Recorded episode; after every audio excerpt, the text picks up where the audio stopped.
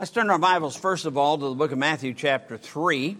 Then we're going to go over to Acts chapter 1, Matthew chapter 3, and then Acts chapter 1. Appreciate that presentation.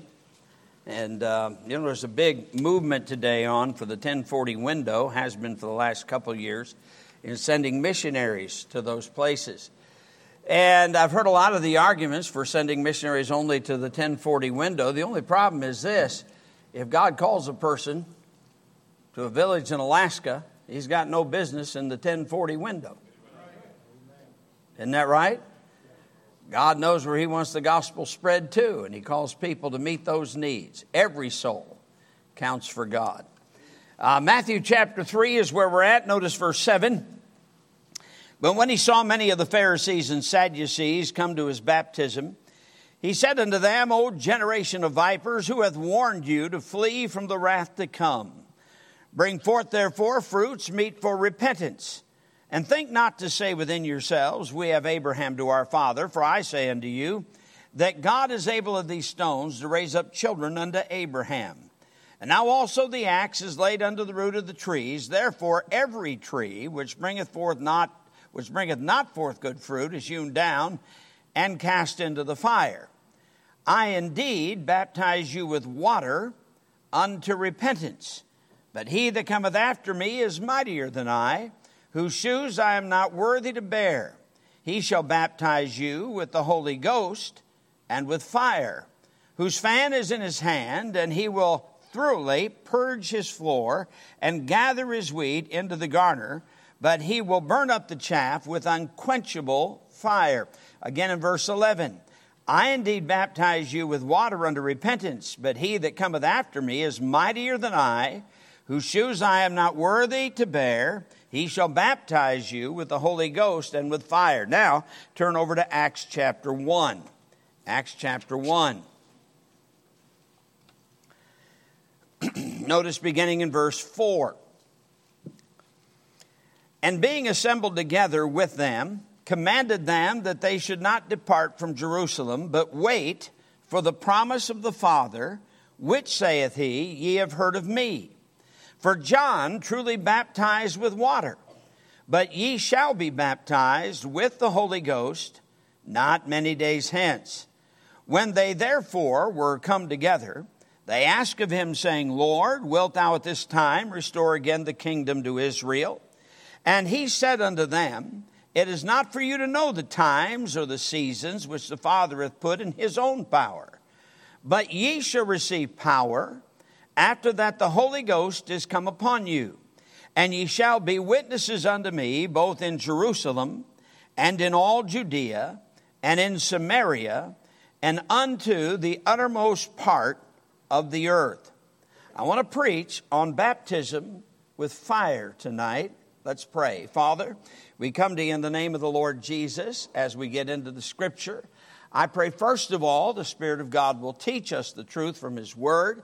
Secondly, I pray that we would hunger and thirst for this power from God to be the witness that we ought to be to a lost and dying world. God, please work your word into our hearts, and Father, will thank you for all that you do. In Jesus' name we pray. Amen. I think probably one of the biggest differences between the church in Acts and the church today is the lack of emphasis today on the biblical filling of the Holy Spirit of God.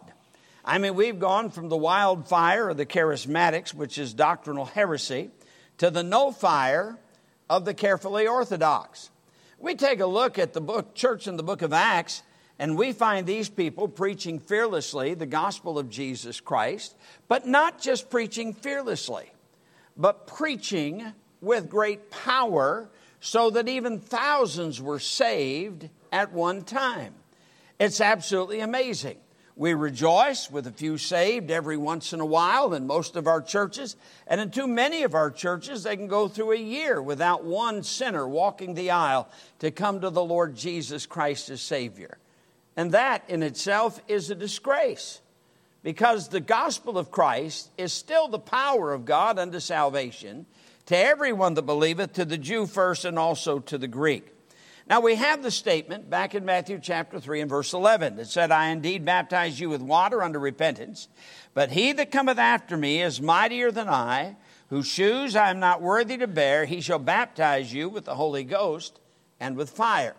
In Luke chapter 24 and verse 49, Jesus said to the disciples, He said, Behold, I send the promise of my Father upon you, but tarry ye in the city of Jerusalem until ye be, now notice the terminology, until ye be endued with power from on high.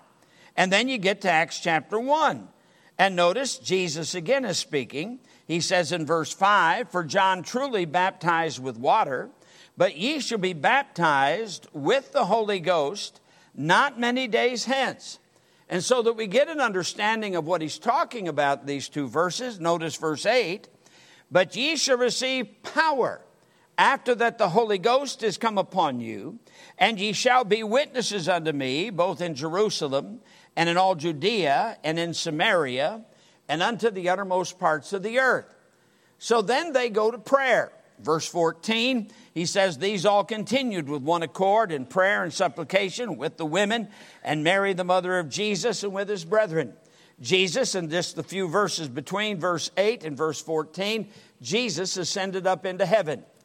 The disciples returned back into Jerusalem, where they prayed then for 10 days. On the 10th day, the day of Pentecost, the scripture says in verse 1 of chapter 2 And when the day of Pentecost was fully come, they were all with one accord in one place, and suddenly there came a sound from heaven as of a rushing mighty wind and it filled all the house where they were sitting. And there appeared unto them cloven tongues like as of fire, and it sat upon each of them. And they were all filled with the Holy Ghost, and began to speak with other tongues as the Spirit gave them utterance. And they and there were dwelling at Jerusalem devout men out of every nation under heaven. Now we need to stop right here just to clarify. I don't have any doubt that most of you already understand this. We have gone over this because whether it be the charismatics or the Pentecostals, they really major on the subject of tongues here. Uh, tongues, which is really kind of a jibber jabber to us, and that's not what was spoken on the day of Pentecost. The scripture is very plain, very clear as to what took place on the day of Pentecost when they were filled with the Holy Spirit of God.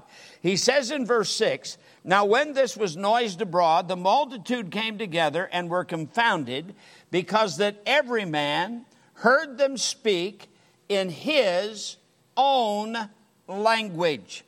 The languages that they were speaking were the languages of men.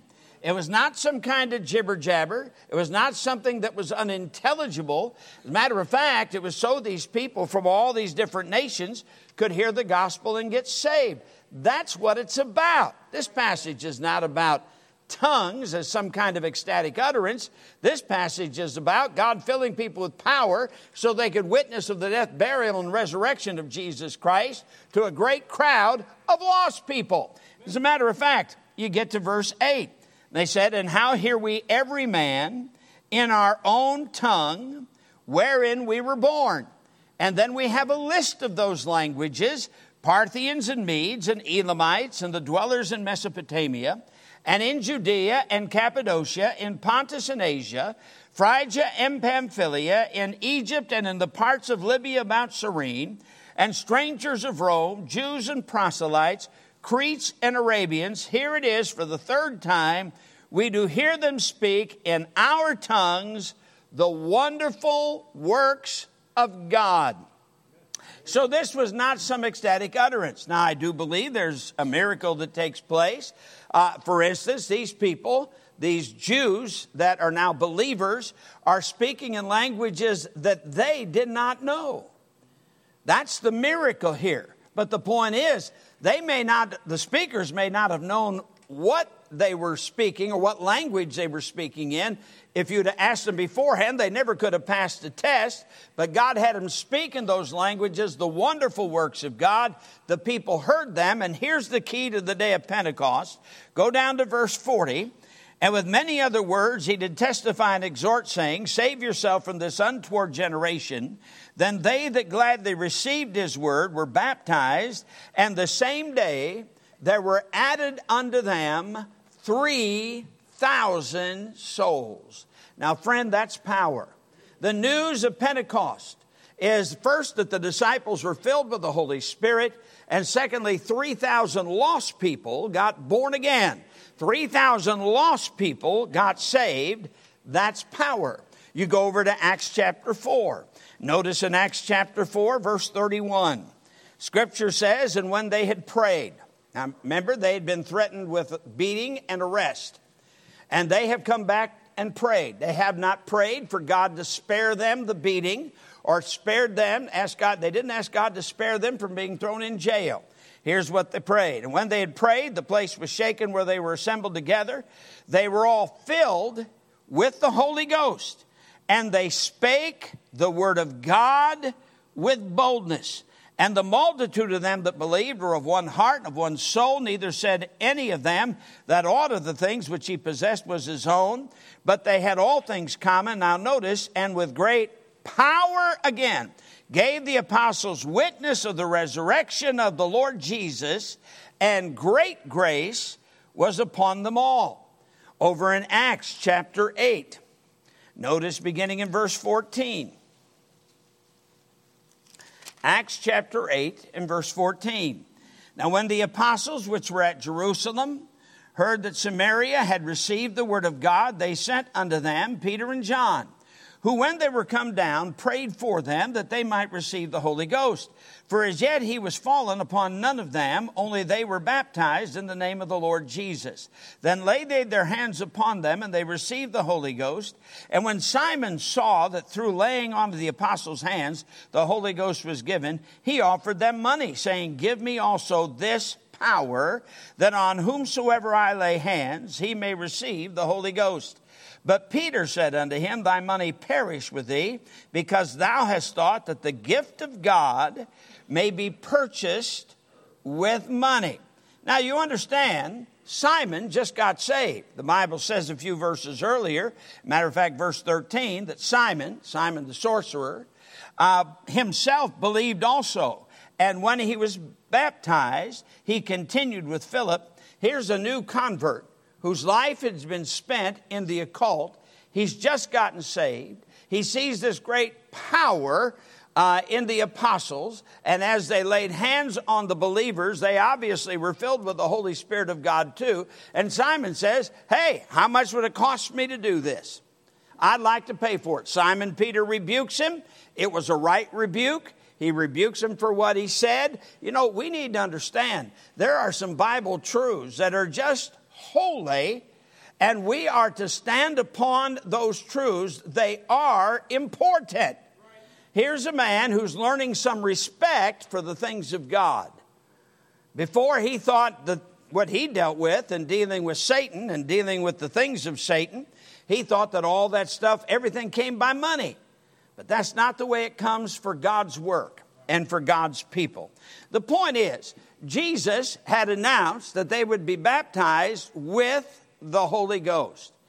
Now, if you were to get the commentators out, commentators are good at trying to explain this away and the filling of the Holy Spirit away.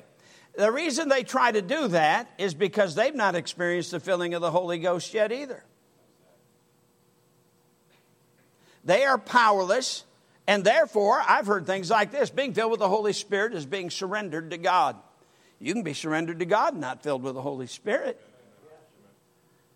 And if you just go to the passage, he used several different terms to describe the same thing. In Luke 24 49, he said, But tarry ye in the city of Jerusalem until ye be endued with power from on high.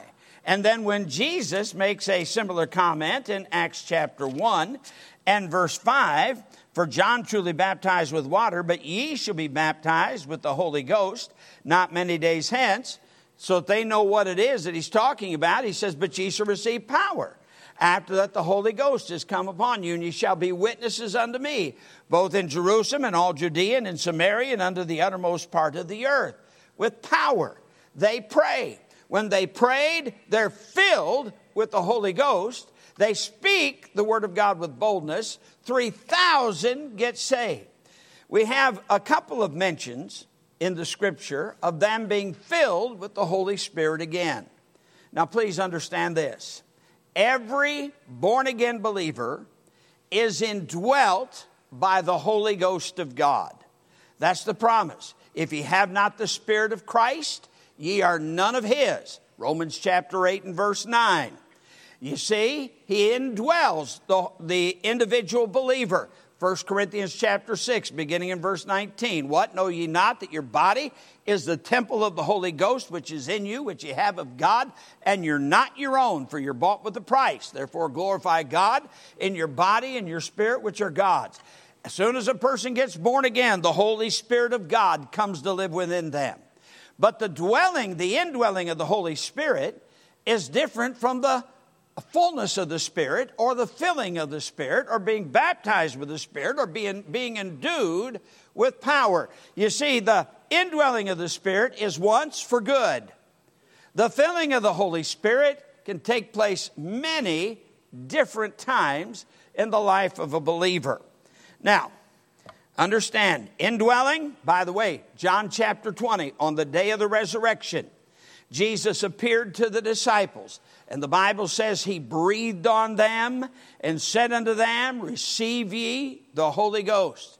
Fifty days later, they're filled with the Spirit of God on the day of Pentecost, and that's when they went out to preach in power. Now, why the term? There can be no doubt that the crowd John was talking to, John the Baptist was talking to back in Matthew chapter 3, the people he was talking to did not get the significance of what he was saying.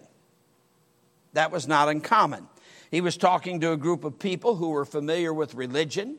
They were familiar with religious terms.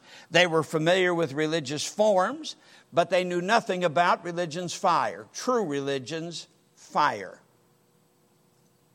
They're saying a number of things these people don't get. They even ask for some explanations in the book of Luke in John's account, and he gives them some explanations, but not about this matter with fire. Perhaps we can understand the idea of the fire, being baptized with fire, if we just think about what fire is said to do in the scripture. We can get an idea why John used it. Number one, fire reveals.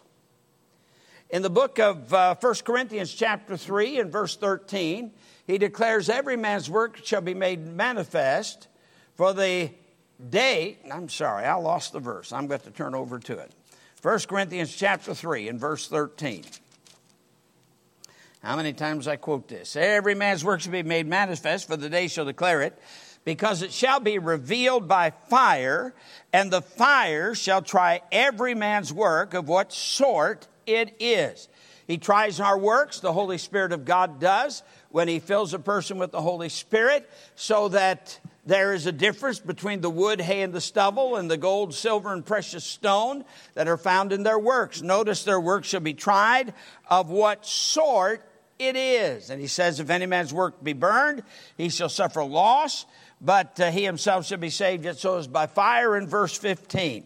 So it reveals, just as Christ is the light that reveals and condemns the darkness, John chapter 3, so the Holy Spirit is a fire that reveals.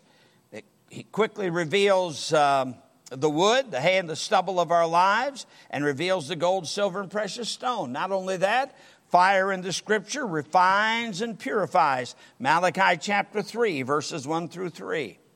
Look at the, the difference in the apostles after the filling of the Holy Spirit with what they were before the filling of the Holy Spirit. Those first 40 days after the resurrection of the Lord Jesus Christ, they had seen Christ crucified, they had seen the risen Christ. And yet you get to John chapter 21, where are they at? They're out fishing again. Peter's still defeated.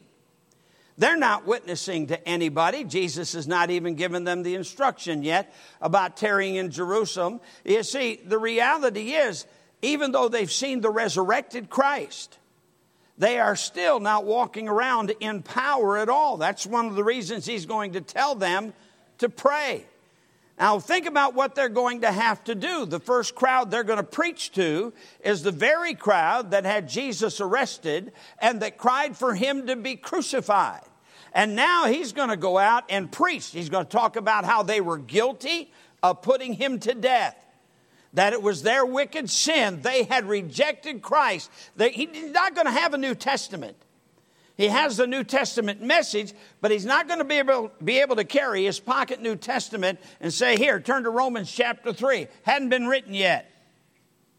How in the world is he going to convince these people that they need what he has? How is he going to convince them that the word that he is preaching is the truth, that they need to be born again?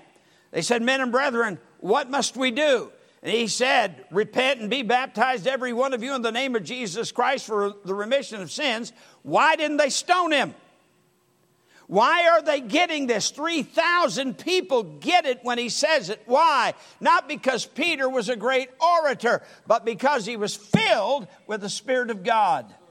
If we're going to do work for God, which is a spiritual work, we need His power. I got news for you. There are a lot of charlatans out there that can sound very, and I'm, I'm using the term simply as an adjective, very charismatic. They're very appealing. They've got a soft tongue. They can get themselves a crowd, but getting a crowd is not getting people saved. To get them saved, the Holy Spirit of God has got to take the Word of God into their hearts and deal with them.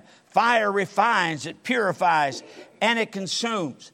Jesus said of John the Baptist in John 5 35, he was a burning and a shining light, and ye were willing for a season to rejoice in his light. It consumes. Paul would say in Philippians chapter 2 and verse 8, But what things were gained to me, those I counted loss for Christ. Yea, doubtless I count all things but loss for the excellency of the knowledge of Christ Jesus my Lord, for whom I have suffered the loss of all things, and do count them but dung that I may win Christ. And then he says in verse 10 that I may know him and the power of his resurrection and the fellowship of his suffering, being made conformable unto his death. And then in verse 14 he says, Brethren, verse 13, I count not myself to have apprehended, but this one thing I do forgetting those things which are behind and reaching forth unto those things which are before. I press toward the mark for the prize of the high calling of God in Christ Jesus. Totally surrendered, totally consumed to the work of God and to the will of God. It's not about a name, it's not about popularity. It's about bringing souls to Jesus Christ A person filled with the Holy Spirit of God is going to be consumed in getting the gospel out. John Wesley's advice to his preacher boys was set yourself on fire and people will come out to watch you burn. And there's a lot of spiritual truth found in that. Not only that, fire illuminates. Bible says of the Holy Spirit in John 16, 13, howbeit when he, the Spirit of truth, is come, he will guide you into all truth. For he shall not speak of himself, but whatsoever he shall hear, that shall he speak, and he will show you things to come. Why is that important? Because First Corinthians 2:14 declares, "For the natural man receiveth not the things concerning the Spirit of God, for they are foolishness unto him." Now, you see, the natural man doesn't get it unless the Holy Spirit of God makes it plain to his heart. Now, he, he can still reject Christ.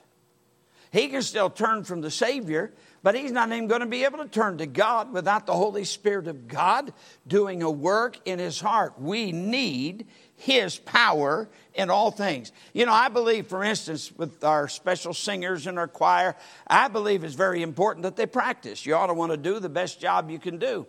But I got news for you. If you're just a dried, deadhead Christian, you're not on fire for Him, you don't have the filling of the Holy Spirit, it's just going to be another nice song. You want the song you sing to speak to hearts. Then, singer, you need to be filled with the Holy Spirit. You need His power. Again, I'm not talking about speaking in some ecstatic utterance, I'm talking about being filled with His power. The kind of power that's talked about by the Lord Jesus Christ in this passage. Obviously, fire also warms. I've seen it over and over again where the Word of God, when it begins to take effect in a person's life, you begin to see a difference. Over in Acts chapter 4, take a look at it.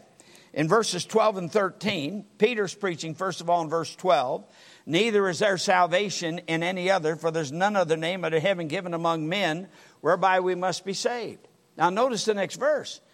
Now, when they saw the boldness of Peter and John and perceived that they were unlearned and ignorant men, they marveled and they took knowledge of them that they had been with Jesus.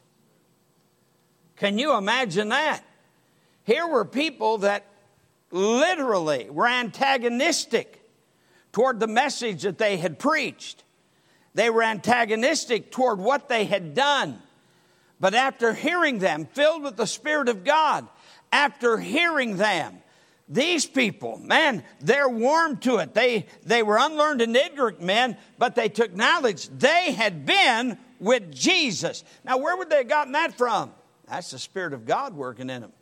Because who does, who does the Spirit of God glorify? According to John 16 and verse 14, he glorifies Jesus. That's what he does. That's his job. He glorifies the Lord Jesus Christ. So fire warms. Not only that, fire imparts energy and generates power and motion, even in the passage that we read early on, when it said that they would be filled with the Holy Spirit or baptized with the Holy Spirit. Again, he says, But ye shall receive power. You know, you can have gas in the tank, but if that engine's not, not clicking, somewhere the spark plug's not working, there's no fire, you're going nowhere. And there are an awful lot of churches meeting today with absolutely no fire whatsoever. And this isn't a fire that's drummed up with drums or drummed up with electric guitars or drummed up with people jumping up and down like a bunch of heathen around a campfire.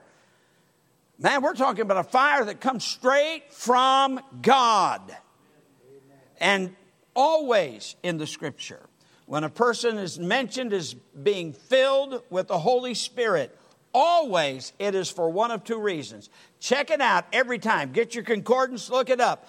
Every time, it's either for testimony or for service. Every time, for testimony or for service, no exceptions whatsoever throughout the scripture.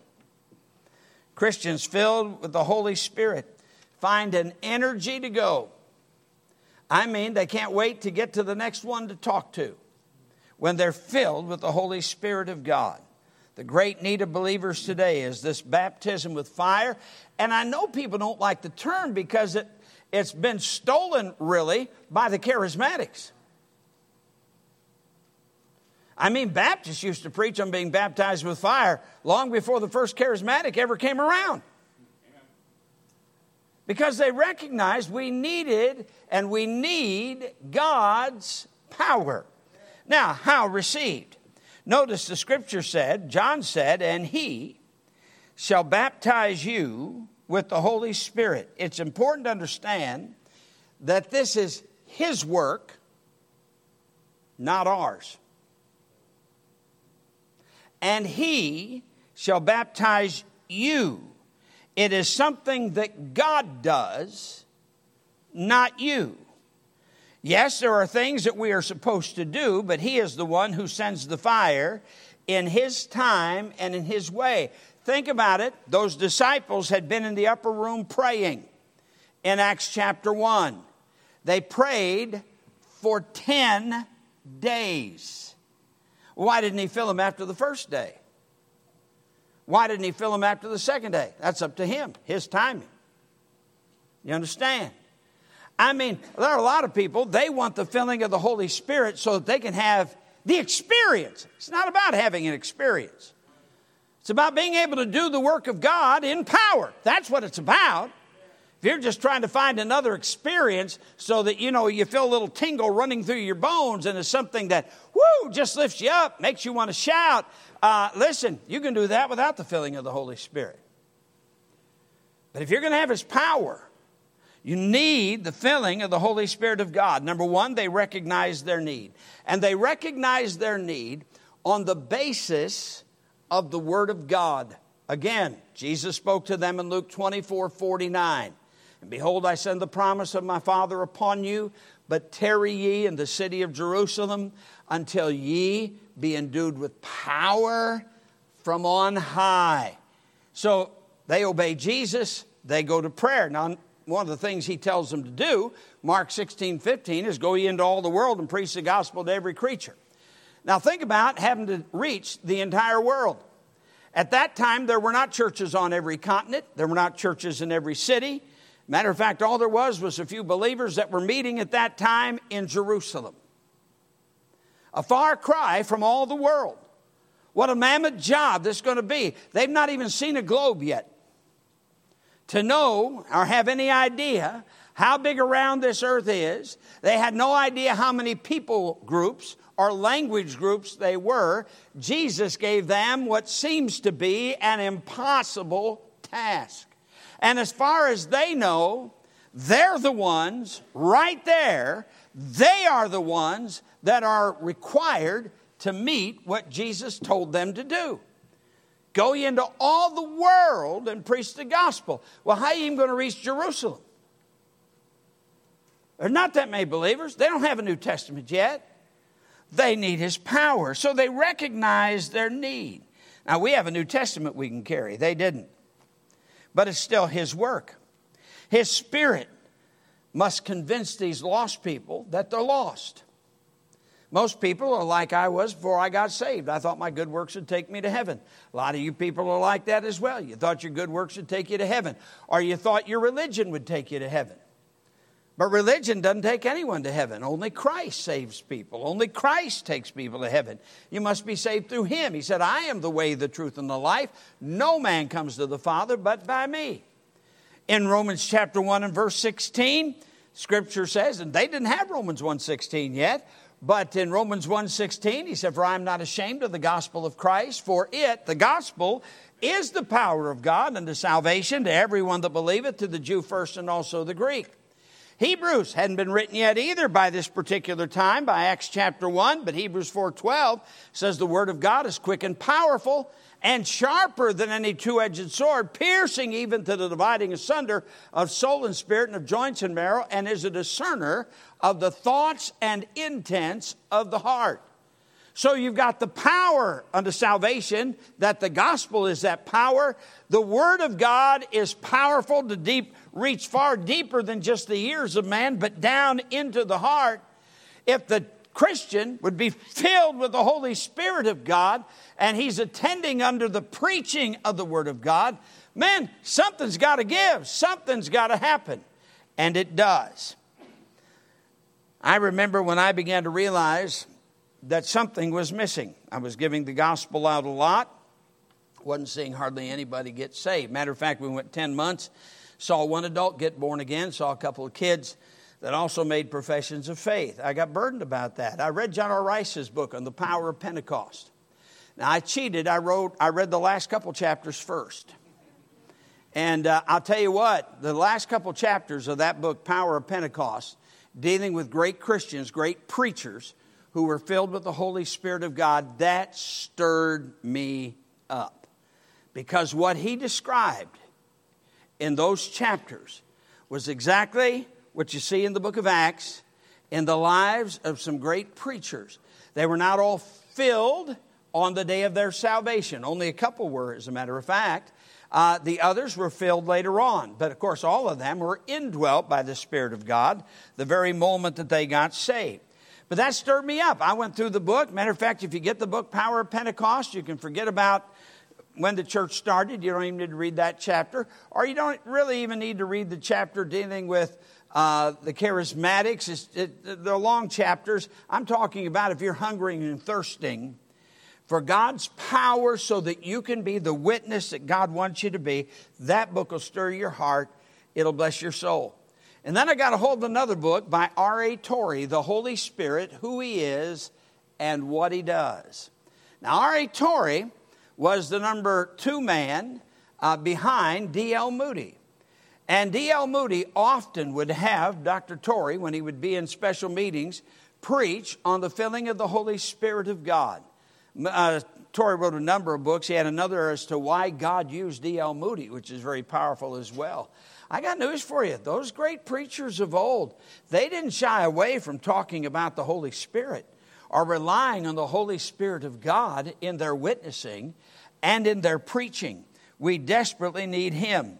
And here's another thing about these disciples not only did they recognize their need, but they believed it was for them. Tarry ye in the city of Jerusalem until ye be endued with power from on high. Imagine praying one day, nothing's happened. One day, praying a whole day, nothing happens. Second day, they're praying again. And third day, they're praying again. Fourth day, they're praying again. Fifth day, they're praying again. They don't give up on it. On the tenth day, the day of Pentecost, they pray and God fills them. God could have gone 11 days, 12 days, 13 days. I don't know, but they wanted what God said they were to have. And it was after that they would receive power so that they could be witnesses wherever they would be at in the world. They really desired it. And you can tell that by this time in prayer. God promised in the Old Testament in Isaiah 44 and verse 3 I will pour water on him who is thirsty, and I will pour floods upon the dry ground and I will pour my spirit upon thy seed. You ask, preacher, how do you know? Just look how long they prayed. That's how I know that they really desired what Jesus told them that he wanted them to have. And they continued steadfastly in prayer. Remember, Oh, we could go to a number of scripture even in the Old Testament in Second Chronicles chapter 7 about God filling the temple under Solomon, uh, but we'll not take the time to go there tonight. They prayed, then fire, then they were witnesses. I mean, exactly like Jesus said. He said, Ye shall be baptized with the Holy Ghost not many days hence, but ye shall receive power after that the Holy Ghost has come upon you, and ye shall be witnesses. It didn't say you shall receive power after that the Holy Ghost has come upon you and ye shall run the pews. Didn't say that. Didn't say that ye shall uh, receive power after that the Holy Ghost has come upon you and ye shall roll on the floor acting like drunk people. Doesn't say that. And they didn't do that. There's no record of them doing that at all. And we say we believe the Bible. It's amazing how many believers are scared to death of this. Now, it is true, they were wholly surrendered to the will of God. I mean, after all, I don't know what jobs they'd had. Some of them were fishermen, we know, but definitely not all of them. But to take 10 solid days to pray, that means they're not doing any work but praying. They're together in one accord and they're praying. They are surrendered to the will of God, not only to pray, but to go out to the same crowd that killed Jesus and witness to him when God does what Jesus said would happen. And they expected it. Matter of fact, if you read R.A. Torrey's book on the Holy Spirit, who he is and what he does, he goes into great detail and he makes this plain. The Bible says in 1 John chapter uh, 5 and verse 14 that if we ask anything according to his will, he heareth us. And if we know that he hears us, whatsoever we ask, we know that we have the petitions that we desired of him. Does God want us filled with the Holy Spirit? Well, read Ephesians chapter 5 and verse 18. Be not drunk with wine wherein is excess, but be filled with the Spirit. It's imperative, it is a command. We are to be filled with the Spirit of God. I really don't think you have to ask a person if they're filled with the Holy Spirit of God. You'll have a pretty good idea that they already are by what takes place. By the way, let me say about Stephen. Acts chapter 6, Stephen is filled with the Holy Spirit when he begins to preach to that Jewish crowd that was before him, those Jewish leaders. He preaches, they come under great conviction, but they don't get saved, they stone him to death. You know, when you're filled with the Spirit of God, everybody's not going to get saved. There'll be a bunch that'll get saved, but there'll also get, be some people who will get extra mad at you. Because the Spirit of God puts them under conviction and many don't like it. So you don't have to say, oh, I must have failed. These people got. but Stephen didn't fail. He gave the truth. And I believe, from the way the scripture is written, when you get to Acts chapter 8, that Saul of Tarsus, who became the apostle Paul, that that spirit filled message he heard was that ox goad that continued to stick him so that he would come to the Savior later on. And look what the Apostle Paul did. Now, how is it manifested? If you were asked the charismatics and the Pentecostals, they would say by speaking in tongues. But yet, the definition of tongues is obviously in Acts chapter 2 three times. It's simply the languages of men. That's it. The languages of men. By the way, just a side light, let, uh, let, let me put a little parenthesis here and go over to Romans chapter 8 just a moment. I've heard people say, well, well, you know, this speaking in tongues, that's my prayer language. And they try to use verse 26 of Romans chapter 8. Likewise, the Spirit also helpeth our infirmities, for we know not what we should pray for as we ought. But the Spirit itself maketh intercession for us with groanings which cannot be uttered. I want you to underline which cannot be uttered. I want you to get that. If you can utter it, it's not this. You understand? With groanings which cannot be uttered. And also understand this that every time an angel spoke in the Bible, he spoke in the language of the people that he was talking to. Every time. If you talk about a language from heaven, well, why is it the angels didn't speak in it? The angels spoke in the language of the people they're talking to. So, we have really gotten messed up in that we have allowed the charismatics to define tongues, and that's not close to being biblical at all. So let me back up again here. Uh, you ask the false spirit grace crowd, and their answer would be that when you're filled with the Spirit of God, you'll manifest the fruit of the Spirit. Uh, really? Is that what happened here? Now, when they talk about the fruit of the Spirit, they're only talking about Galatians chapter 5, verses 22 and 23. The fruit of the Spirit is love, joy, peace, long suffering, gentleness, goodness, faith, meekness, temperance. Against such there is no law. That's not the only time the fruit of the Spirit is mentioned in our Bible. In the book of Ephesians, chapter 5 and verse 9, he says, For the fruit of the Spirit is in all goodness and righteousness and truth. Whoa, what about that? Love and truth go together. Once you get that, love and truth go together. And it's amazing how a lot of these folks are willing to compromise truth because they say they love someone. So we're going to be easy. We're going to we're, we're going to fudge a little on the truth. No, Jesus said, "They that worship Him, God is a spirit. They that worship Him must worship Him in spirit and in what? Truth truth of the Word of God. Uh, get that. Now, Peter preaches the truth, filled with the Spirit of God, and he comes out and he tells them in Acts chapter 2, whom you slew and hanged on a tree. How loving is that? And then again in chapter 3, he says basically the same thing to him again, again in Acts chapter 4. I mean, he nailed him down. You're guilty. Now, of course, the definition they put on the fruit of the Spirit is off, and that's where the problem is. Now, and you could look at verses 22 and 23 of Acts chapter 2, chapter 3, 12 through 15, chapter 4, 8 through 10. And then Stephen. Stephen was very blunt in his message. Acts chapter 7, verses 51 through 53. Peter again in Acts chapter 8. And again Paul in Acts chapter 13, verses 9 through 11. So, how is the filling of the Spirit of God manifested? Witnessing with boldness and with power. Again, look at chapter 4.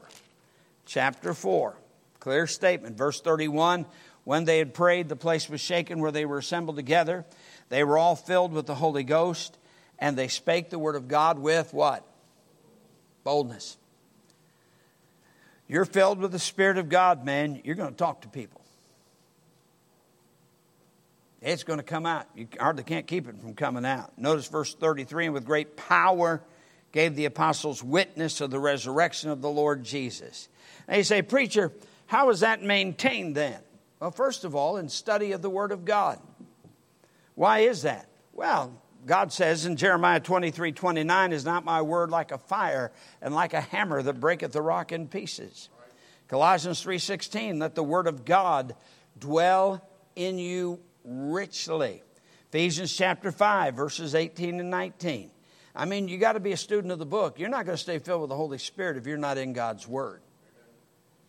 Man, you'll be a student of the book. It won't be something that you just finally dust off and bring to church on Sunday. It'll be a book that you're in every day, that you're reading. Pray for God's power. The disciples did over and over again. They didn't just pray before Pentecost, they prayed again for filling after Pentecost, and God blessed that. And be surrendered to the mind of Christ. The Bible says, Let this mind be in you, which was also in Christ Jesus, who being in the form of God thought it not robbery to be equal with God, but made himself of no reputation, took upon himself the form of a servant, was made in the likeness of man, and being found in fashion as a man, he humbled himself and became obedient unto death, even the death of the cross. That the most important thing to you is getting the gospel out to a lost world. Have the mind of Christ for the lost. You say, Preacher, I, I just don't think I can go out and witness like that. No, not in yourself, you can't. But guess what? Filled with the Holy Spirit, you will. Dr. Rice, thank God I had a privilege a few times to get to hear him preach before he went on to glory. He was not an impressive preacher. It was really, I was kind of shocked the first time I heard him. But when he spoke, he spoke with power. I mean, there was just something about it. I remember there was a, a businessman who came to Tennessee Temple. This man, when he first met Dr. Roberson, this guy had, a matter of fact, I think Dr. Roberson met him at the Union Gospel Mission there. Uh, he had come out, he was down and out.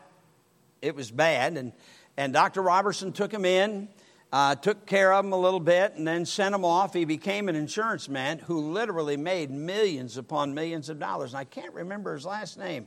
Do you remember it?